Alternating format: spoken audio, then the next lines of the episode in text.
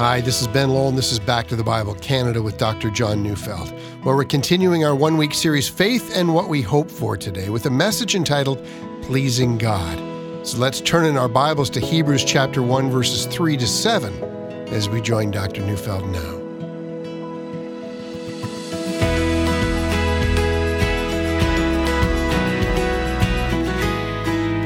I know many Christians approach a new year with a very different set of resolutions than do non Christians. I mean, rather than limiting ourselves to what we'd like to accomplish, many Christians, when either thinking about the past or thinking about the future, will include some of the sins which have burdened their souls. To the man hooked on pornography, to the woman struggling with bitterness of soul, to a person who's been prayerless, to the person who's failed to be generous and who struggles with greed. A new year presents us with opportunities to examine our lives and to consider how we might renounce our former sins and, and commit to living well and commit our lives to Christ anew. But in this, there's a great danger. I mean, the danger is that we substitute the gospel of Jesus Christ with the gospel of moral reformation. I mean, sadly for some, your life has become about defeating sin without embracing Jesus. Now, look, as with much of life, there are ditches on both sides of the road. On the one side of the road is a ditch called the ditch of antinomianism. That means the ditch of lawlessness. And that's the person who doesn't think it's important to keep the commands of God. And that's the person who thinks that our sins really aren't an issue at all. That person might reason to him or herself, well, God's commands don't matter. All that matters is believing in Jesus. The commands, ah, you know, that's just legalism. Away with the law of God. I'm in Christ now. And if that's you, I have a word from the Lord. Yeah, a word from the Lord. Romans 8:13. If you live according to the flesh, you will die. You can convince yourself that you will live, but God says different. You keep on sinning, you're going to die. Hebrews 10:26 warns us that if we deliberately keep on sinning, no sacrifice for sins remains. In other words, if you deliberately keep on sinning after you've received Christ, well, the day is going to come when Christ's cross will mean nothing to you. What does that tell you? It tells you that the battle against indwelling sin isn't optional. It's very serious business. It's a matter of life and death. I mean, think of this as the great warfare of your life. This is not a battle that you can afford to lose. And that's very somber, and that tells us that we must make this matter of personal sins a matter of utmost urgency in this coming year. Don't let anyone fool you about this matter, and stay away from the ditch of antinomianism. Ask the Holy Spirit to give you the power to overcome. Now, here's the ditch on the other side of the road. It's called works righteousness, and it goes like this. You know, if I can just stop sinning, I'm going to be acceptable to God. Just clean up that bad stuff. Try harder. Reform yourself. Gain control of those evil impulses, and presto, you'll be a good Christian. And that's as deadly as the ditch of antinomianism. I mean, this is the ditch of moral reform without the gospel of Jesus. These are the people that think when I'm moral enough, God will be pleased with me. Let me tell you what's wrong. See, defeating your sin is not the final goal. I mean, what if you became sinless? Well, then, do you think that by itself that would make you happy? See, I know of moralistic people who are among the least happy people I've ever known. And almost no one wants to be like that. Their lives aren't exciting and they're not pleasing to God. Ah, what's the goal then? Well, according to Hebrews 12, verse 1, we need to lay aside the sin that so easily ensnares us so that we might run the race that lies before us. Ah, laying aside your sin is not the goal at all. Your goal is to run the race set before you. The problem with your sin is that it keeps you from running the race. Extra weight, burden on your shoulders, and you lose the race. You need to shed all that burden, all that weight, so that you can run with your feet light as can be. You can win.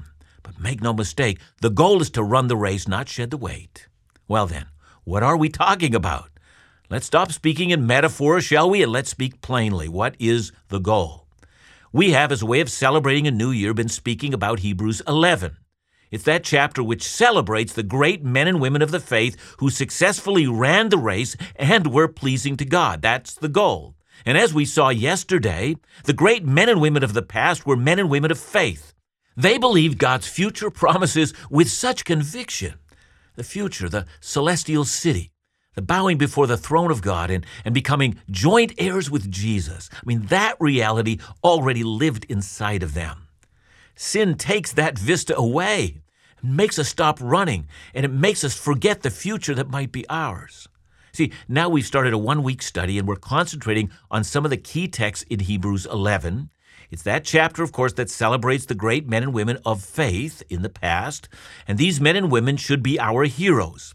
We should study their lives. We should learn why it is that they ran the race so well, and we should learn to emulate them. What made them pleasing to God? Well, Hebrews 11 says it was their faith. They had already received a foretaste of what was to come, and their eyes glistened with anticipation of what was just around the corner. And that's why they were able to abandon the world, and that's why they were able to lay aside all that sin that weighed them down. That's why these men and women were men and women of mighty exploits. So let's learn more about the faith of these men and women. So we begin now with Hebrews chapter 11 verse 3. By faith we understand that the universe was created by the word of God, so that what is seen was not made out of things that are visible. Now at first glance we might wonder why verse 3 is actually there. We're anticipating one example after another of mighty people of faith. And at first glance, this verse about, you know, creation of the universe, well, seems out of place. Why are we talking about creation now? Why is it necessary to understand that the universe came into being by the unseen God? Well, let's answer that. So, where do we start? Well, we notice verse 3 begins with the words, by faith. And that formula, by faith, well, that gets repeated another 20 times in this chapter. I mean, look at some of those occurrences. Verse 4, by faith Abel. Then verse 5, by faith Enoch. Verse 7, by faith Noah. Verse 8, by faith Abraham, and so on. I mean, all these commendable people lived by faith. And then on to the later sections of the chapter in verse 32, the author says that he doesn't have time to discuss Gideon and Barak and Samson and Jephthah and David and so forth. But, says the writer of Hebrews, there were a great many people, people whose lives were rich and full, people who accomplished great things, and all of their lives can be summed up with the words, by faith. It's because that was the central issue of their lives. They lived having tasted of the future promises of God, and they were betting their lives on those promises. And so, whatever we make of verse 3, we notice that it begins with the words, by faith. So perhaps verse 3 is there to indicate the starting place, the place where we begin the life of faith.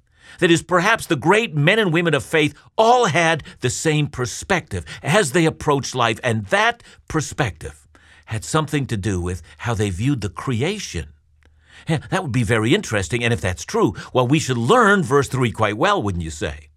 So let's continue to read. By faith, says the writer of Hebrews, by faith we understand something about the nature of God's creation and his universe. Now, that verse very nicely parallels Psalm 33, verses 8 and 9.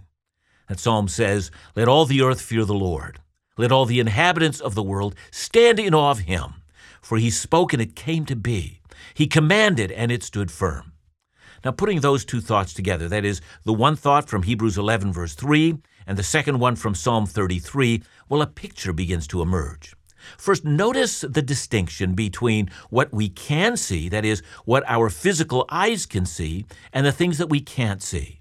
We can see the creation, we can't see the Creator.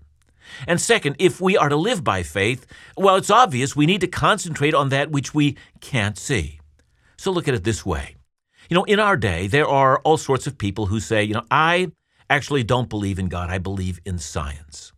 Well, all those people really are saying is, I don't believe in anything that I can't perceive by my five senses. And if you think about that, that's quite a statement. I mean, you know, you have five senses sight, hearing, smell, taste, touch, and those five senses allow you and I to interact with our world. So the person who says, I have no capacity to perceive anything else, and I don't believe in anything else. I don't think anything exists that I can't personally perceive with those senses is saying something that's really, well, it's over the top. To discount anything that your little biology doesn't allow you to see, well, obviously you must think that you're God. Now, look, even though you might not be an atheist, let me, let me ask you this. Whether or not that statement is true for you, See, there's a reason to be fascinated with nature. But what if you're fascinated with nature and spend no time examining with greater interest the explanation of nature and the reality of the Creator? See, on the other hand, those of us who have known faith are able to see a world not accessible to our five senses. We are able to see into the world of God.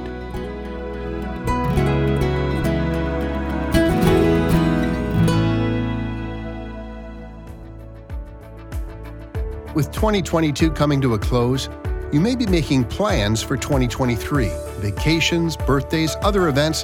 But what about your time spent with God and His Word? It can be challenging to balance our personal devotions with the hustle and bustle of everyday life. But Back to the Bible Canada has a great solution. The 2023 Scripture Calendar, Freedom in Christ, is designed with stunning images, Bible verses for reflection, encouraging quotes from Dr. John Neufeld, and most important, a daily Bible reading plan to help you read through the Bible in one year. Perhaps that's your commitment for 2023. And the Freedom in Christ calendar is available to you for free. Now there's a limited number left, so call us and ask for your copy today. Call at 1 800 663 2425 or visit backtothebible.ca.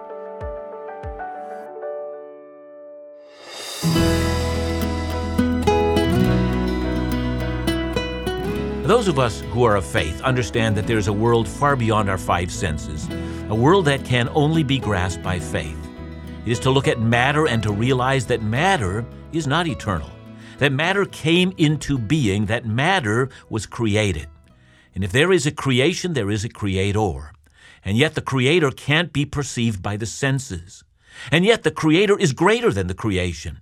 And therefore, the biggest reality of all is a reality that my physical eyesight or my five senses can't perceive. And that's what we mean. The visible was brought into being by the invisible. And as the psalmist says, our reaction then must be to stand in amazement, in awe, and in fear of the one we can't see. So here's a little exercise that you might find helpful. Climb into your car and go for a drive. It doesn't really matter where you go. But what really matters is that you take careful note of everything that you see. Great and wide grain fields, skyscrapers towering above you, the road you travel, those great new cars that are on the road. Perhaps you live by the ocean and can gaze into the vastness of that ocean and, and marvel at its majesty, the birds that fly above your head. Now, step number two. Would you notice that everything around you once didn't exist? And this is so important. One day, all of this will again cease to exist, including the ground under your feet, including your feet. The heavens will pass away with a roar. And what does that tell you? It tells you that everything that is seen, everything that seems so substantial, is in fact, in reality, like a vapor or a mist. It will soon be no more. But the things that are unseen, those things, they're going to endure, and all that is seen will be gone. And here's the secret of the greatest men and women who have ever lived. They lived in that reality. They grasped it. And so they fixed their eyes on the unseen or the things that weren't visible to the five senses. In faith, they perceived the invisible. A foretaste of what lies beyond the visible lay at the core of their souls. All of their decisions were premised on that. All right, let's now consider some of these people. The first is a man named Abel. Hebrews 11, verse 4 says, By faith, Abel offered to God a more acceptable sacrifice than Cain, through which he was commended as righteous, God commending him by accepting his gifts. And through his faith, though he died, he still speaks. Now, if you don't know who Abel was, Abel was the first victim of murder. He was murdered by his own brother, a man of no faith. But here the writer of Hebrews doesn't concentrate on the murder, but on the two sacrifices. Abel offered to God a better sacrifice than that of his brother. And of course, by implication, the inferior sacrifice of his brother was a sacrifice apart from faith. And the superior sacrifice, well, that was a sacrifice of faith. Well, how so? Well, the difference between Cain and Abel, that is, as it is described to us in Genesis 4, is that Cain offered up some of what he had, and Abel offered up to God the firstborn of what he had. That is, before any other animals were born in his herd, Abel already offered up the animal in hope and faith that there were more to come. And Cain, on the other hand, offered to God some of what he already had. So Cain, in my estimation, is a man of works. God seems to demand sacrifice, and so I'm going to give him what I think he wants. And Abel gives God the first, the best, betting on the proposition that he can't see. He believes God will take care of him. So let's put it in practical terms. It's time to give in your local church, and one person offers up what he has left over after all the bills are taken care of. The other offers up to God the first of his paycheck, not the last. One works according to what he sees, and the other by trusting in the one who is unseen. Let's go on to verse 5. It's the next man of faith, Hebrews 11:5. It says, "By faith Enoch was taken up so that he should not see death, and he was not found because God had taken him." Now before he was taken, he was commended as having pleased God.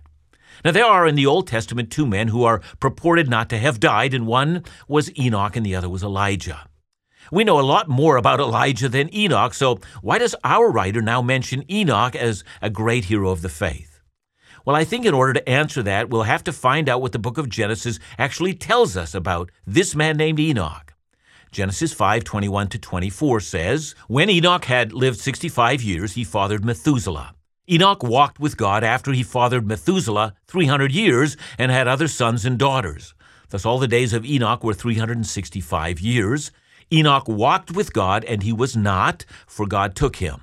So, outside of the fact that God suddenly took Enoch, the thing that should arrest our attention is that not once but twice, Moses, the author of Genesis, reminds us that Enoch walked with God. It's an interesting phrase, but what does that mean? Let me take you to a later passage, and it's found in Amos 3, verse 3. And that passage says, Do two walk together unless they have agreed to meet? So let me explain. Amos is saying that two people can't walk together without coming to terms about some fundamental issues. I mean, you have to have an understanding between you. I mean, where are we going? How long is this going to take?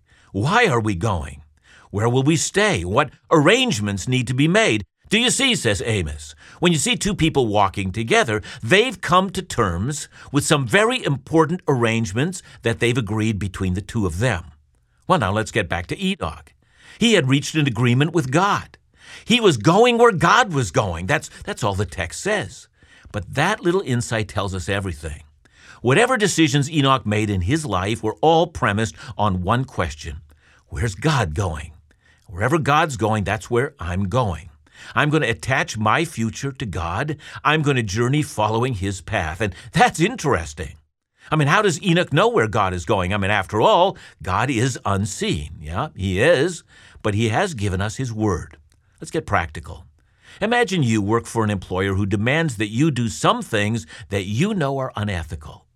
And if you comply, he's going to financially reward you. But if you refuse, you're going to lose your job. And you feel the pressure. You know, the man without faith sees only what's visible his paycheck, that's visible. His financial commitments, that's visible. Being able to get another job, now that's visible, and he knows a bad word from his previous employer can be an insurmountable problem. Ah, but the man or woman of faith asks a very different set of questions. Where's God going? Where do his footsteps lead? You know, Proverbs 8, verse 20 says that God's paths are the way of righteousness. Uh, doing that which is in accordance with the nature of God. That's where God goes. And if your boss is going the way of wickedness and God is going the way of righteousness, well, then the man or woman of faith, well, they walk with God. And that's a picture of work, it's a picture of, of play, and it's a picture of love, of sex, of worship, and of the words we speak. Walk with God, and all of the decisions you make are now plain. Oh, I know. What if? And then we think of all the what ifs and the things that could go wrong. Faith trusts in the unseen God. Well, we've had Abel and now we've had Enoch. Just two of the many examples of people who kept their eyesight firmly on what was unseen. And with that, the writer of Hebrews is leading to a conclusion, and that's found in verse 6. And without faith, it is impossible to please him. For whoever would draw near to God must believe that he exists and that he rewards those who seek him. Start with the beginning. If you aren't living by trusting in the unseen God and the promises He's made to you, if your decisions and your sacrifices aren't built on the unseen promises, well, no matter what else you do, you're not pleasing to God. and you're not running the race well enough to win. Let me take you back to the two ditches I spoke of at the beginning. Let's say you committed the coming year, I, am going to get rid of my, my bad habits. You know, I'm going to stop yelling at my children in a rage, or, you know, you fill in the blank, whatever that thing is. Let's even say you commit to eat well and you diet and you exercise and you commit to reading your Bible more and, and only watching edifying television, unlike what you've been watching in the past. And let's say you accomplish all of that, but you've never fixed your eyes on the unseen. You've never understood where God is going.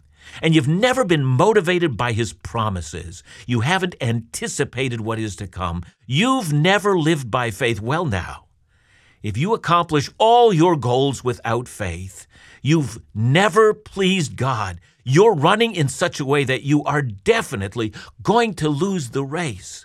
You're going to end your years with a sigh. You'll have wasted your life. Everything you'll accomplish will be burned up. Don't you see? The only thing that matters is to start at the right starting point. Fix your eyes on the one who is unseen, trust in him, believe in his promises, and bank your future on that. My friends, that's all that matters.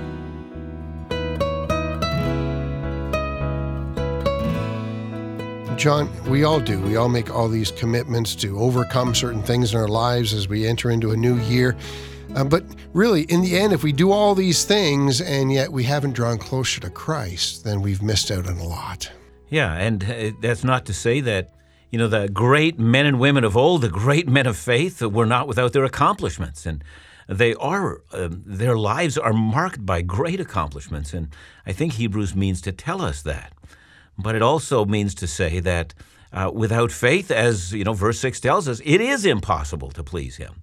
So um, this is the starting place of all of the life of an individual whose life is worthwhile. Is that at the very starting place we have looked at the nature of God, we have found Him to be trustworthy in every way and we've banked everything on the trustworthiness of his promises. Do that, my goodness, uh, you'll not only live an exciting life, when you lay down your head in the end of the day, you'll know it's really been worth it all. Thanks so much, John. And remember to join us again tomorrow as we continue our series, Faith and What We Hope For, right here on Back to the Bible Canada, where we teach the Bible.